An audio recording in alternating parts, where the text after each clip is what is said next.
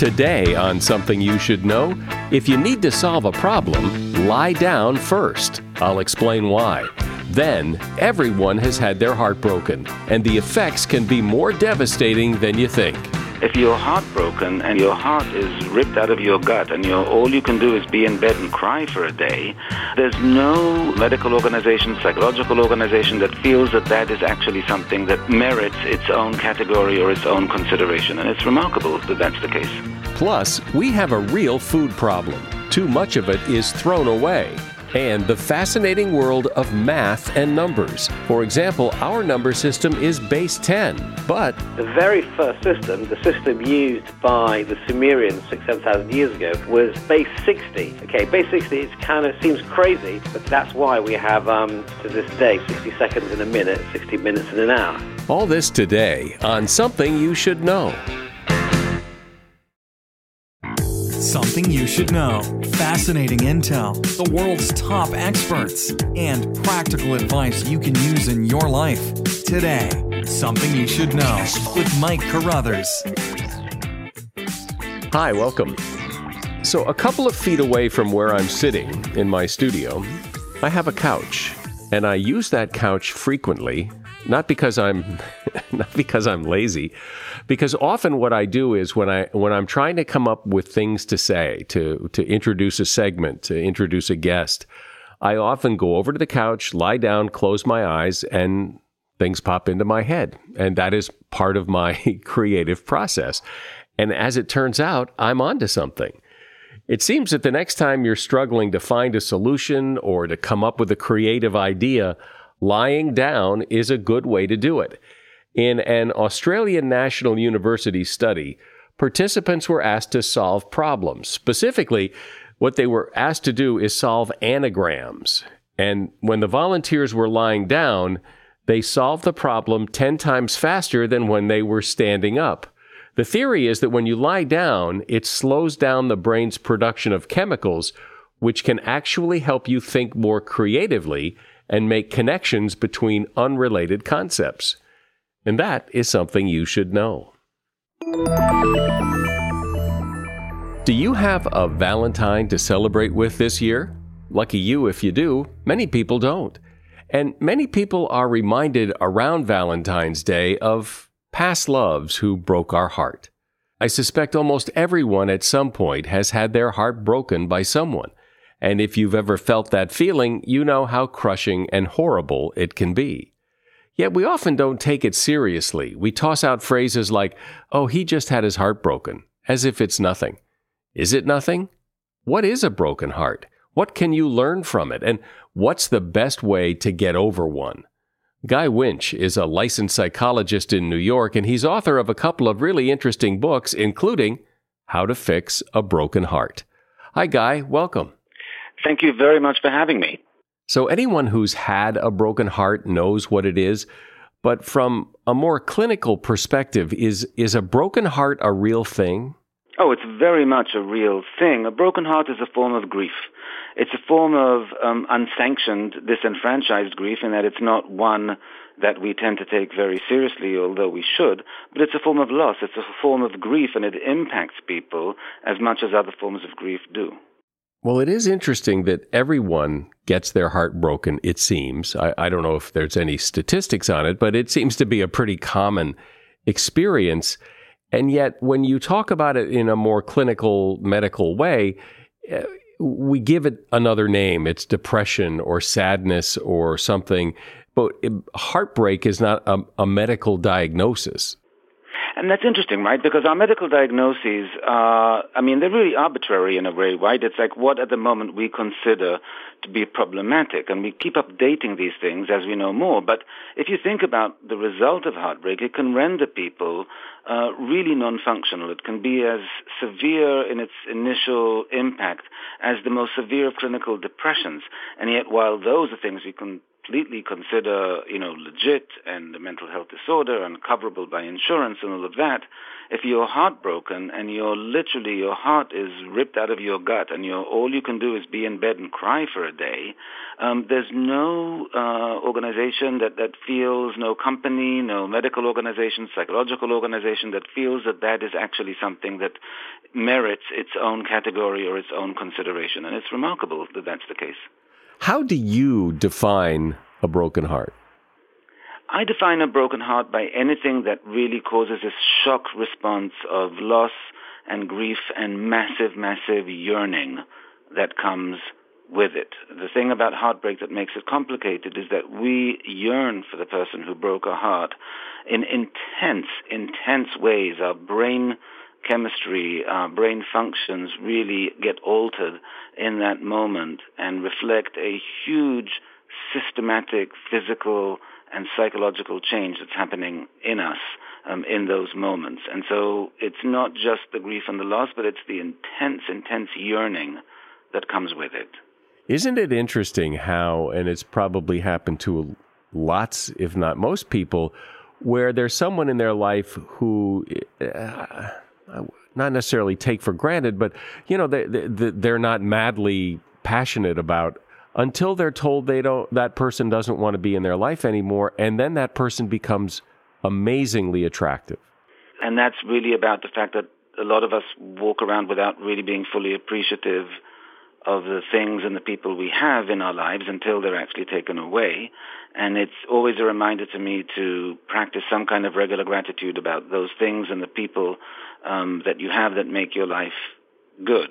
But it's also true that we tend to value things once they're gone, often more than we do once we have them or once they're harder to get. So when something is hard to get because it's gone or it seems like it might be, we suddenly get much more motivated to pay attention to it. And that's just part of our psychology. Yeah, it seems to be human nature, and perhaps it serves some sort of evolutionary purpose. But it does compound the problem of when you feel sad that someone's broken your heart, it amplifies it to such an extent that it's really often debilitating. That is the case. The other thing that happens, though, and in part why it's so debilitating, is the way our mind responds when our heart is broken is our mind's job is to keep us from harm, right? Its job is to, evolutionary-wise, was to, if something we did is very painful or very damaging, let's make sure we don't do that again. And so when we experience heartbreak and it's very painful, our mind job is to say, oh, if that's painful, I'll make sure you won't forget how painful it is so you won't make the mistake again. But our job is to actually indeed forget and move on so we can make the mistake again, quote unquote, and find love. And then, therefore, our mind is working to keep the pain as sharp as possible, as present as possible, to keep the person as fresh in our thoughts, to give them as much stage time in our brains as it possibly can, while our purpose is completely the opposite. And unless we realize that our mind is working at cross purposes to what our actual needs are, we keep going down the wrong rabbit holes, and we'll keep responding to what our gut is telling us to do, even though it'll be absolutely the wrong and harmful thing to do in terms of our ability to recover. So what's the best thing to do? Where do you make the break and say, okay, I know my mind wants me to dwell on this. What do I do instead that breaks away from that? So first of all, you have to be aware, I think, and this is true of all emotional injuries, including heartbreak, you have to be aware that your mind is not going to serve you. And you have to know that when your eyes fly open at 3 a.m. and you're remembering, oh, my ex's cousin's wedding was last night, maybe I'll go and scour that cousin's Instagram because the other guy blocked me, and you find some good excuse to spend 3 hours or 4 hours, stalking somebody on social media. And it seems like a great reason at the time, only you need to be able to catch it and go, no, that's just me trying to, get more of a taste of what that relationship felt like when I had it. And we do that because the way our brain works, it responds to heartbreak the way a heroin addict's brain responds to withdrawal. We just become intensely, intensely needy of that fix, of having some kind of taste of what that felt like. And if you can't have the actual person, we can have the methadone of the memories of them or seeing them in an image. Except that's really bad for us. We need to get off the heroin quote. unquote. And we need to be able to re-engage in our and rebuild our lives. And so when you say, what can people do? One of the things you need to do is you have to reformulate what your life is about now. You're not in that relationship anymore. You're no longer a we. So now you're an I again. So who is that I? Are you the same person you were before that relationship? Are there updates you need to do to your life, to your identity, to, you know, the people around you, to what, you know, to your hobbies, to everything? So we really have to pay attention. This is a rebuild of our lives, both on the external and the internal, and we actually have to focus on that rebuilding job. In that immediate aftermath, when your heart just gets crushed, in the moments and minutes and days after you hear, I don't want to see you anymore, what's the best advice? Surround yourself by people who care about you. Get that emotional and social support at the beginning. But pretty much at the beginning, try and come up with a good understanding or the best one you have about why it ended, and try to come to terms with the fact that it has. With all forms of grief, we tend to do the bargaining, right? In our heads, even when someone dies, oh, but if only I had done this, maybe it would have caught it in time. And we always do that bargaining, the counterfactual thinking of what if. Try and get to the point and try working on that reality to absorb the reality of this is over, because that will help you move forward more quickly. And want is to wrestle with that and to deny that. And every time the phone, beeps with a message, we think, oh, maybe it's them and they changed their mind. Probably not. That very, very rarely happens. It's interesting, at least it's my observation, that people tend to take their own broken heart very seriously. It hurts so much. You can't possibly understand what I'm going through. But we look at other people's heartbreak through a lighter lens. Particularly, I think, maybe with kids, teenagers, middle school kids who are perhaps coming out of a first romance and getting their heart broken, which hurts a lot, but we tend to minimize the impact. We tend to, I think, minimize it more for adults, because at least with teenagers, we think it goes with the territory. Oh, they're just discovering what that feels like. Except when you discover what that feels like when you're a teenager and then it happens to you in your 50s, it turns out, oh, it sucks just as badly. It's just as painful. And so we tend to be sufficiently unsympathetic and not compassionate enough at all ages. You know, in other words, somebody gets the flu and we can go, yeah, the flu happens, it's bad. It really is debilitating when you have it. It's not a laughing matter. It's a health risk. It's a health concern. People take all kinds of drastic steps when their heart is broken. Self-harm is one of them, but also desperate measures of, I'm going to sell my house and buy her a ring to prove my love. She just dumped you. What are you doing? But that's the thought right. that you'll have. And, right. and so, it's a big deal. I'm speaking with Guy Winch. He is a psychologist who practices in New York, and he's author of the book, How to Fix a Broken Heart. You know, this is the time of year when a lot of people and their New Year's resolutions kind of go their separate ways. But here's one New Year's resolution that you can really stick with and be happy about. It's brushing and maintaining your oral health with a Quip electric toothbrush. I use a Quip every day, and I'm never going back to a plain old toothbrush. Why? Because the Quip has sensitive sonic vibrations for an effective clean that's gentle on your gums. Because often people brush too hard, and some electric toothbrushes are just too abrasive. And there's this great built-in 2-minute timer that pulses every 30 seconds to remind you when to switch sides and help you clean your whole mouth evenly. And you get a new brush head for your Quip delivered automatically on a dentist-recommended schedule every 3 months for just $5. These are just some of the reasons I love using a Quip toothbrush, and I know you will too. In fact, over 1 million happy, healthy mouths brush with a Quip toothbrush. Quip toothbrushes start at just $25, and if you go to GetQuip.com/something right now, you'll get your first refill pack for free. That's your first refill pack at GetQuip.com. That's GetQuip. GetQuip.com/something. If you have to hire someone, what's the best way? Referrals? Well, maybe that could work. But just because somebody knows somebody who knows you doesn't necessarily mean they're qualified. Or you could pull out that file of random resumes that came in during the last 6 months. Maybe there's somebody in there. Maybe. No, if you're hiring, you need Indeed. Indeed is your matching and hiring platform with over 350 million global monthly visitors, according to Indeed data, and a matching engine that helps you find quality candidates fast.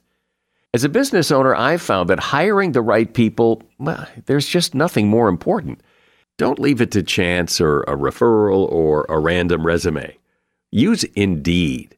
In the minute I've been talking to you, 23 hires were made on Indeed, according to Indeed data worldwide. Indeed's matching engine is constantly learning from your preferences. So the more you use Indeed, the better it gets. And listeners of this show will get a $75 sponsored job credit to get your jobs more visibility at Indeed.com/something. Just go to Indeed.com/something right now and support this show by saying you heard about Indeed on Something You Should Know. Indeed.com/something. Terms and conditions apply. Need to hire? Oh, you need Indeed. As a listener to Something You Should Know, I can only assume that you are someone who likes to learn about new and interesting things and bring more knowledge to work for you in your everyday life. I mean, that's kind of what Something You Should Know was all about. And so I want to invite you to listen to another podcast called TED Talks Daily. Now, you know about TED Talks, right? Many of the guests on Something You Should Know have done TED Talks. Well, you see, TED Talks Daily is a podcast that brings you a new TED Talk every weekday in less than 15 minutes. Join host Elise Hugh.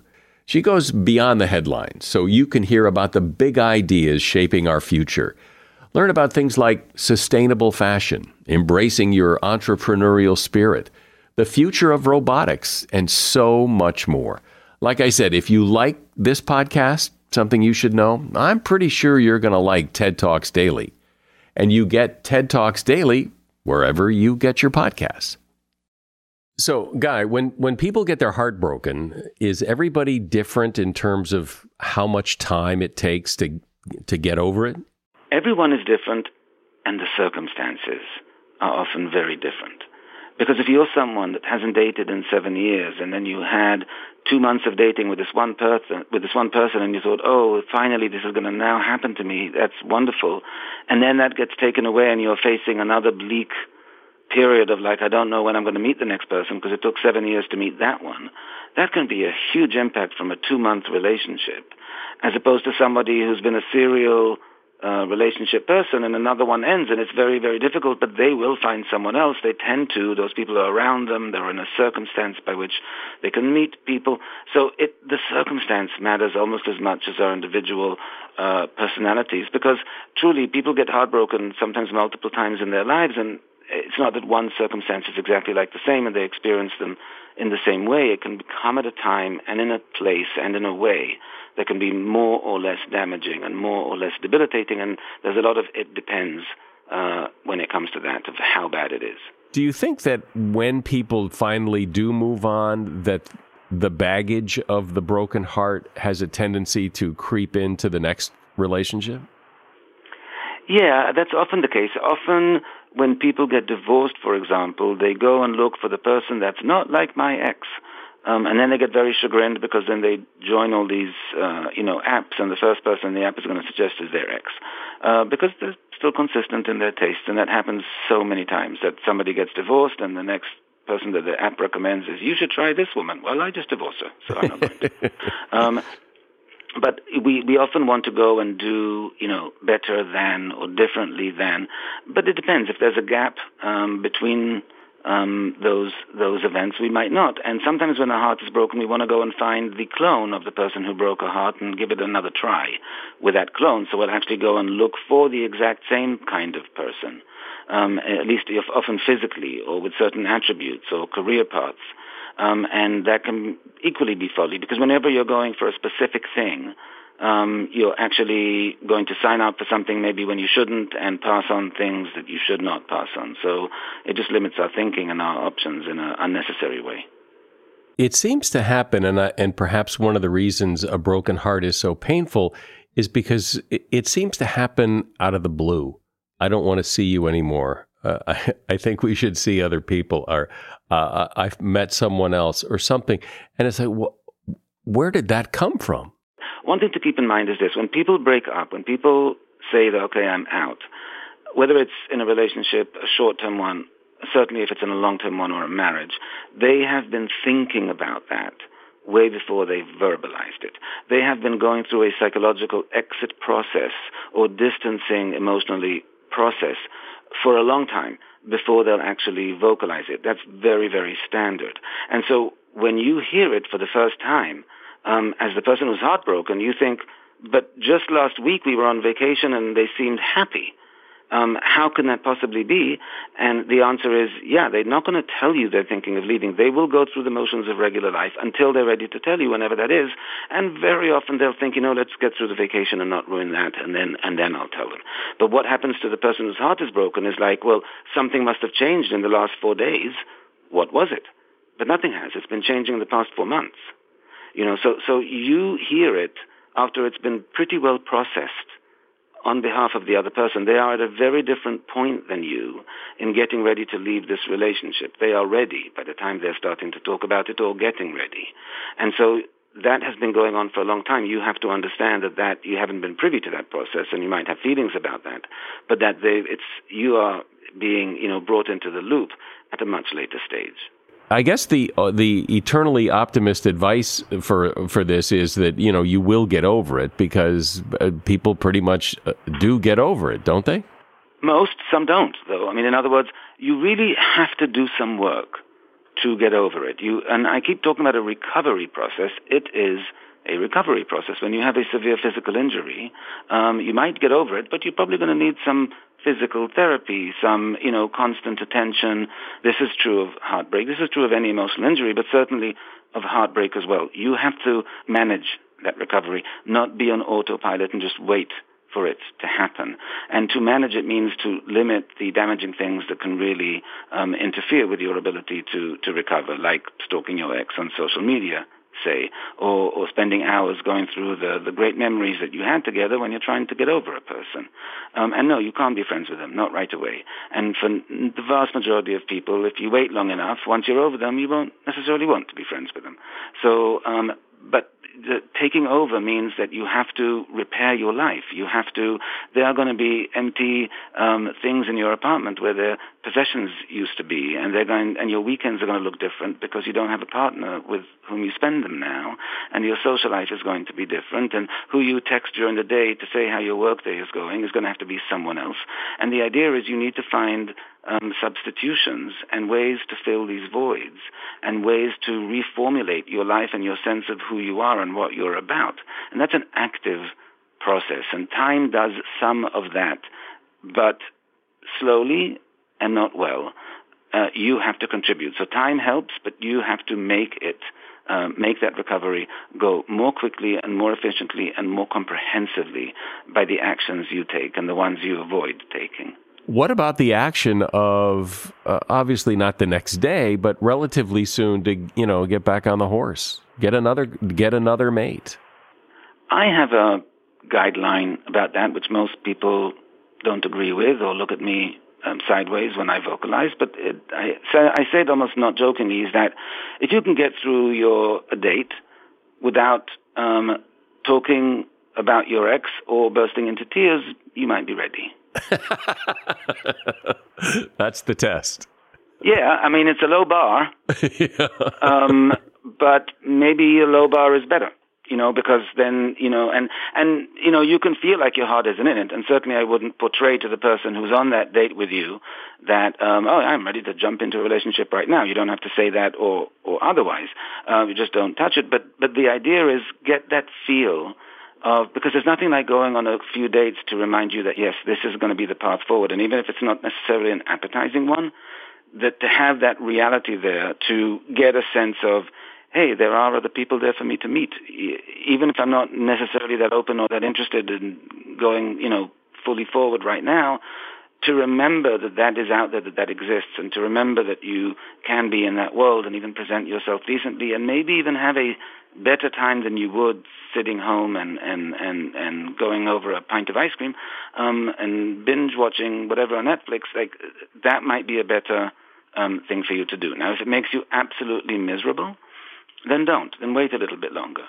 But you don't have. But most people say, I'm not ready, when I think they're absolutely ready at that point. Oh, I'm going to be off dating for a year now. For what? For what purpose? Do you think you're going to be more confident in a year? No, you'll be more anxious and you'll be more demoralized because now you've really been out of it. And now you're really lonely, so you're more desperate. So it's not necessarily a great idea to, wait until you feel absolutely amazing. Part of getting to the amazing is putting yourself back in that world. Yeah, I see that a lot where people after a breakup decide, I'm off the market. I have no interest in dating for a while. But as you say, to what end? What's the purpose of that? That's an anxiety response, right? That's a fear of, I'm really worried about being rejected because I'm feeling so shaky, et cetera, et cetera. And I understand that. And it feels terrible to be rejected and go on a first date. But if you go on a first date knowing I am barely ready and I'm certainly not ready to jump into a relationship, so even if this person ends up, rejecting me, it's not as if that would have gone somewhere necessarily, but let me go and interact. And look, once in a while you do that and you meet somebody who's so amazing or you click so well with. People say to me like, you know what? I had a really good time on that date. It's amazing. And I'm miserable again because I got home and I'm missing my ex, but that was actually a good time. For an hour we talked and I was distracted and I didn't think about my ex and I thought this is an interesting person. So, for those experiences, it's worth it. Well, this is a subject that people don't talk about a whole lot or talk very deeply about, and yet it is a fairly universal experience to have your heart broken, and it is painful. Right, and the people around them have to understand that this person is going to be compromised emotionally for a while, i.e. they're going to be suffering for a while, and therefore they need support, not judgment or certainly not ridicule, but they need support and understanding and compassion and encouragement to rebuild their lives. And that compassion, I think, if we could all have more of it, for people who are heartbroken, that would do a lot of good. Well, as we discussed, it's a pretty universal experience. I don't know too many people who haven't had their heart broken, who aren't in the middle of a heartbreak, or who one day won't get their heart broken. So it's good to get some of the science behind the best ways to fix it. Guy Winch has been my guest. He's a licensed psychologist in New York. He's the author of a couple of books, including How to Fix a Broken Heart. There's a link to the book in the show notes. Thank you, Guy. Thank you so much for having me. Every single day of your life, you use numbers and math multiple times. And yet many of us claim not to like math, that it's hard and not particularly useful in everyday grown-up life. Someone who would disagree with that is Alex Bellos. Alex is a writer and broadcaster in the UK who writes a lot about math and numbers. He's written several books, including Alex's Adventures in Numberland. He also has some other projects, including a book of handcrafted Japanese puzzles called Puzzle Ninja, and a series of books called Soccer School, which teaches kids about the world through soccer. And he's here to take us on a fascinating journey through the world of numbers. Hi, Alex. Welcome. Hi, it's great to be here. So do we know where numbers came from? Do we know the origins of those numbers that we use commonly every day? Well, what we can do, we can go back to the earliest civilization that we know that had symbols for numbers. And we can say, well, that's where numbers started. And that would be about 6,000-7,000 years ago in Sumer, which is where Iraq is now. And they developed the first system for numbers which had symbols, and they also had different words for those numbers. So interestingly, the very first word that was ever used for the number one was the same as the word for man, and the very first word that was used for the number two was the word for woman. No one knows why this was the case, but that's what we know. Why do you suppose that some people love math, love numbers, and the whole concept of that, and others of us run the other way? I imagine it has to do with aptitude. If you're good at something, you're going to like it more than if you suck at something. But math and numbers seem to divide people between those people who like numbers and math and those people who don't. Yeah, I think everyone has their own personal story. And my personal story is that I was good at numbers and I enjoyed it. And when at school, back when I was a kid, if you're good at something, maths was about getting something right or wrong, and I would get it right, and so I was told I was good, and so I liked it because it made me feel good. Obviously, there are lots of kids who don't get it right and they don't like it because they're told right from the beginning that it's wrong. And it's one of the only subjects where there is a right and there is a wrong, and no one likes being told that they're wrong. There's also the whole sort of social, kind of cultural attitude towards math. You know, it's fine to say, oh, I'm terrible at sums. Oh, I couldn't possibly do that. I'm rubbish at math. It's almost a badge of honor people say that. Whereas people would never say, oh, I can't read that. I'm terrible at reading. Right. But there does seem to be a shift. It used to be that, you know, math and science, those were nerdy subjects that, you know, cool kids didn't get involved in. But now, I mean, you've got shows like The Big Bang Theory that celebrate math and science. You've got movies about Stephen Hawking and you know, he was a rock star. I mean, there is a shift. Absolutely. And also, who are the icons of the modern day? You know, Steve Jobs, like world's biggest nerd, Stephen Hawking, another sort of huge nerd hero. We have kind of nerd role models in a way that we didn't before. And that can only be a good thing. One of the things you talk about that I think is really interesting is this whole concept of zero. The fact that we have a symbol that represents nothing, and that's a fairly recent concept in math. And yet imagine trying to do math of any sort and not having some sort of representative for nothing, for zero. Zero has not been around since the beginning of numbers. It really hasn't at all. In fact, zero, it was it kind of emerged in India about 1,500 years ago. Before then, there was no zero. So the first people to realize that you can actually have a sort of describe something that's not there was India. And what I find most fascinating about why it began in India is that India already at that time had these spiritual ideas of nothingness. You know, nirvana, that's the idea of nothingness, that you need to kind of achieve nirvana. You need to get rid of all your worldly desires and cravings and then just kind of just disappear. But having that nothing is something. The reason why we need zero is because it makes counting so much easier and makes arithmetic so much easier. The reason why we can calculate is that we have developed a positional way of describing numbers. We have one column for units, that's the position, the units column. We have one position for the tens, then one position for 100s, et cetera, et cetera. With a positional system, you need a symbol when there's nothing in that position. And that's what the zero is. Well, just imagine, I mean, really stop and think about what if there was no zero? How hard life would be. I mean, it would be so difficult to figure out anything. Everything becomes so much more long-winded and complicated because you need to rephrase everything in such a way to avoid it. I mean, and the nature of zero or the properties of zero have so kind of infiltrated our daily lives because we have numbers everywhere and we take it for granted that zero is a number, that it's almost impossible to extract. I mean, one final thing I want to say about zero, which is interesting, and I only realized when I started looking into it, is that all the numerals that we use for 1 to 9 have changed a lot since they first emerged. But zero has always been the circle, always. And I used to first think, well, maybe that's because it's like a hole with nothing there. But that's to misunderstand the origins of zero.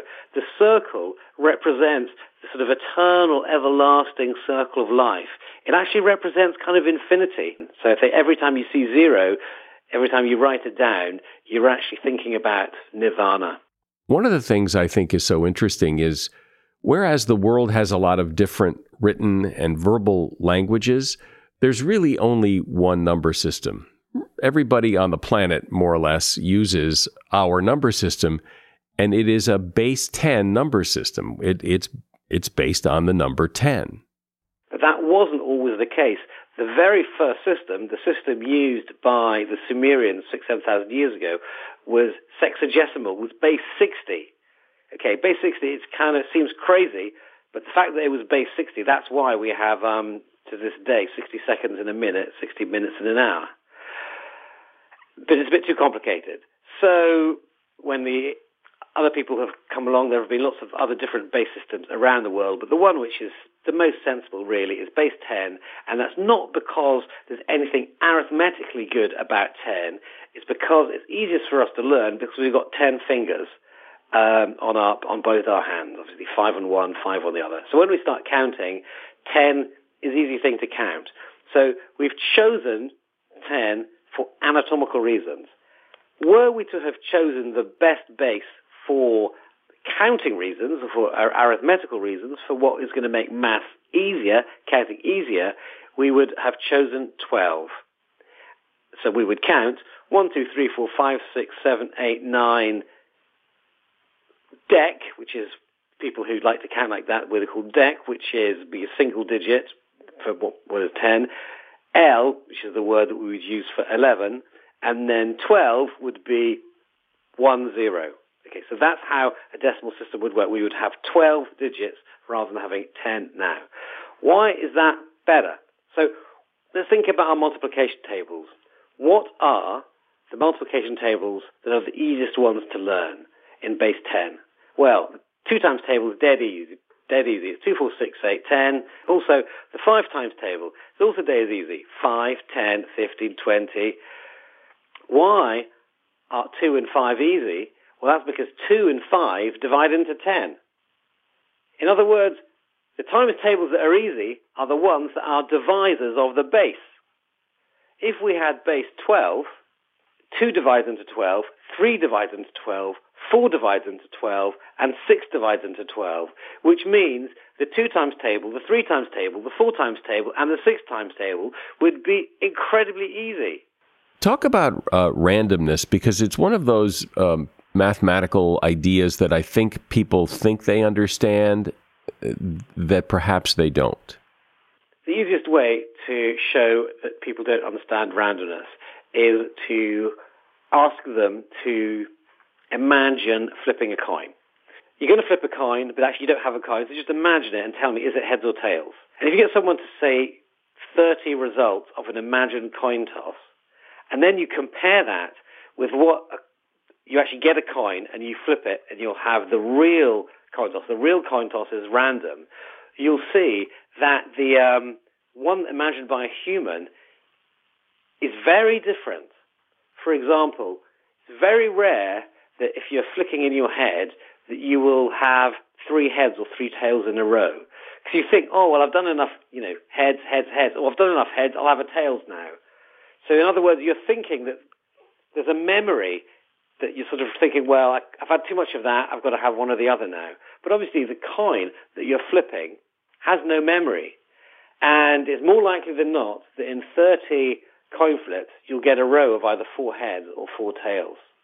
There are ways that humans misunderstand this to make kind of bad decisions. For example, well, probably the most obvious example is on the slot machines. You think, this machine has not been paying out for a while. It's due to pay out. Well, no, it's not due to pay out. The probability of it paying out at any one time is exactly the same. But that's one of the reasons why they're so addictive, because you kind of think, well, it must remember that it hasn't paid out for a while. It's going to pay out. Didn't Steve Jobs have a problem with randomness back in the days of the iPod when he first... When you put it on shuffle, so, can you tell that? Imagine a blank piece of paper, and let's say we're going to just randomly put dots there. If you were to randomly put dots on this blank piece of paper, you wouldn't get a nice sort of grey shading of dots. You would get some clusters of dots and some bits of the white paper where there's nothing there. So randomness is not ordered like that.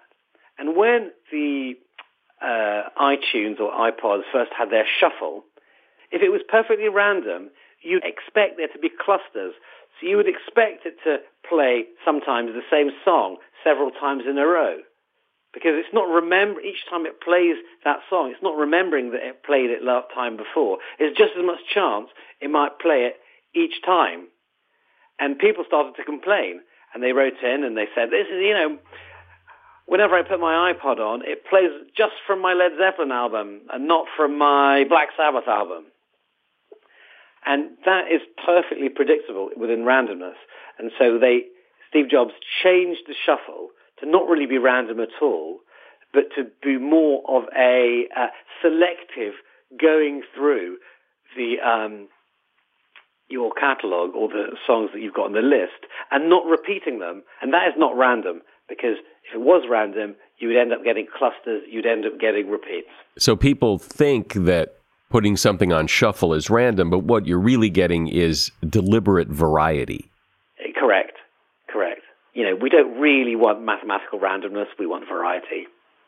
You talked earlier about zero and what a novel concept that was when it was first introduced, that you would have a symbol that stands for nothing. So I would imagine that negative numbers had to be even more perplexing to people. How could you actually have a negative number of something? And yet it turns out negative numbers or minus numbers are really important. So minus numbers are only a few hundred years old. They were in the same way that people thought, how can we have a number for zero? How can we have a number for something which is minus? Like, what does a minus number mean?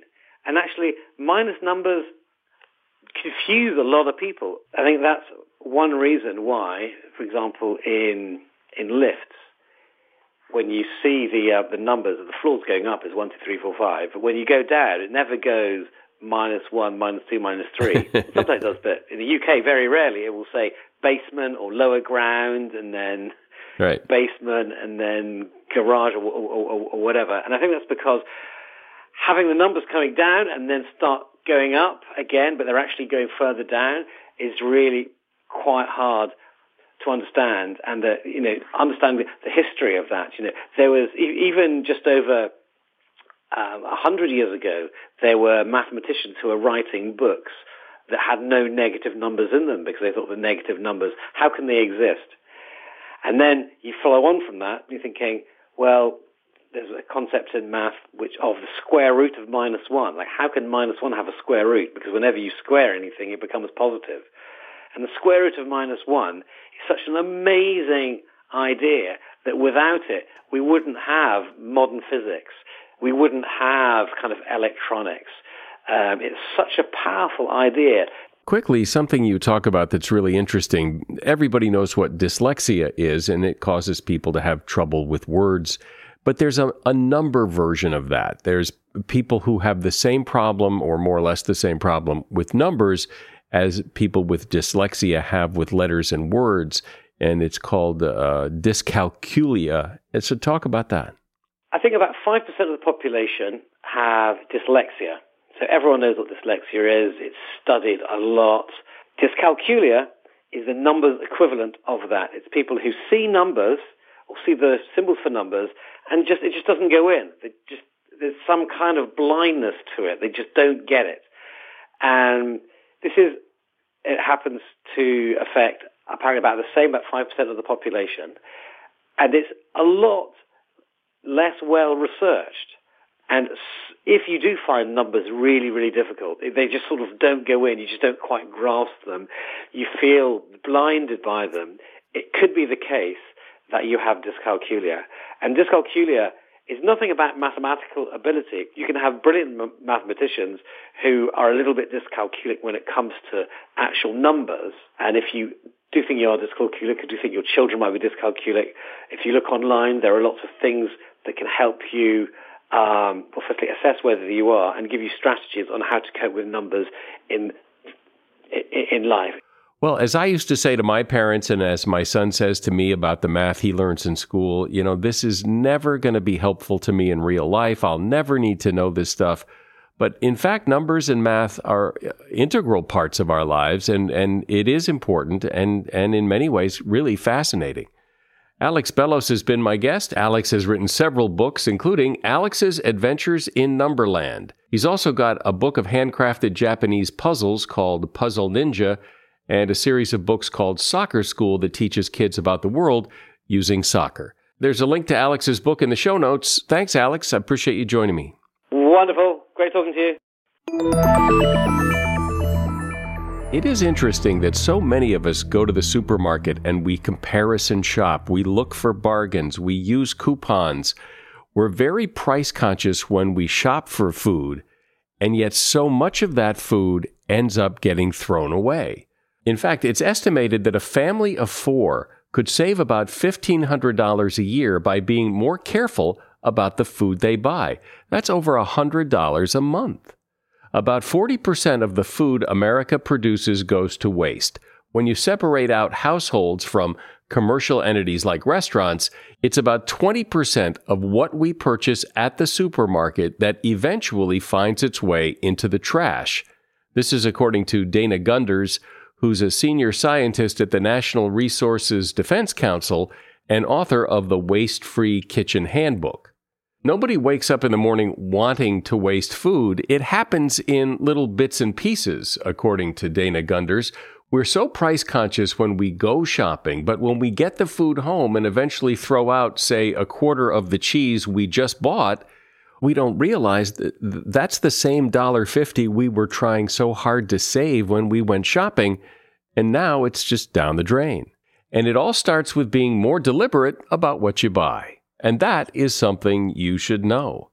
Join us, follow us. We're on social media, on Facebook, Twitter, and LinkedIn. I'm Mike Carruthers. Thanks for listening today to Something You Should Know. The Bigger Pockets portfolio of podcasts are worthy of your investment. We're having a real conversation as real estate investors. New episodes available every day. It's important to buy where it makes money and not necessarily where you want to travel to. Bigger Pockets, On the Market, Rookie Real Estate, or Money Podcast. The purpose of flipping is to create more cash so then you can reinvest into other types of properties. The Bigger Pockets podcast on YouTube or wherever you listen.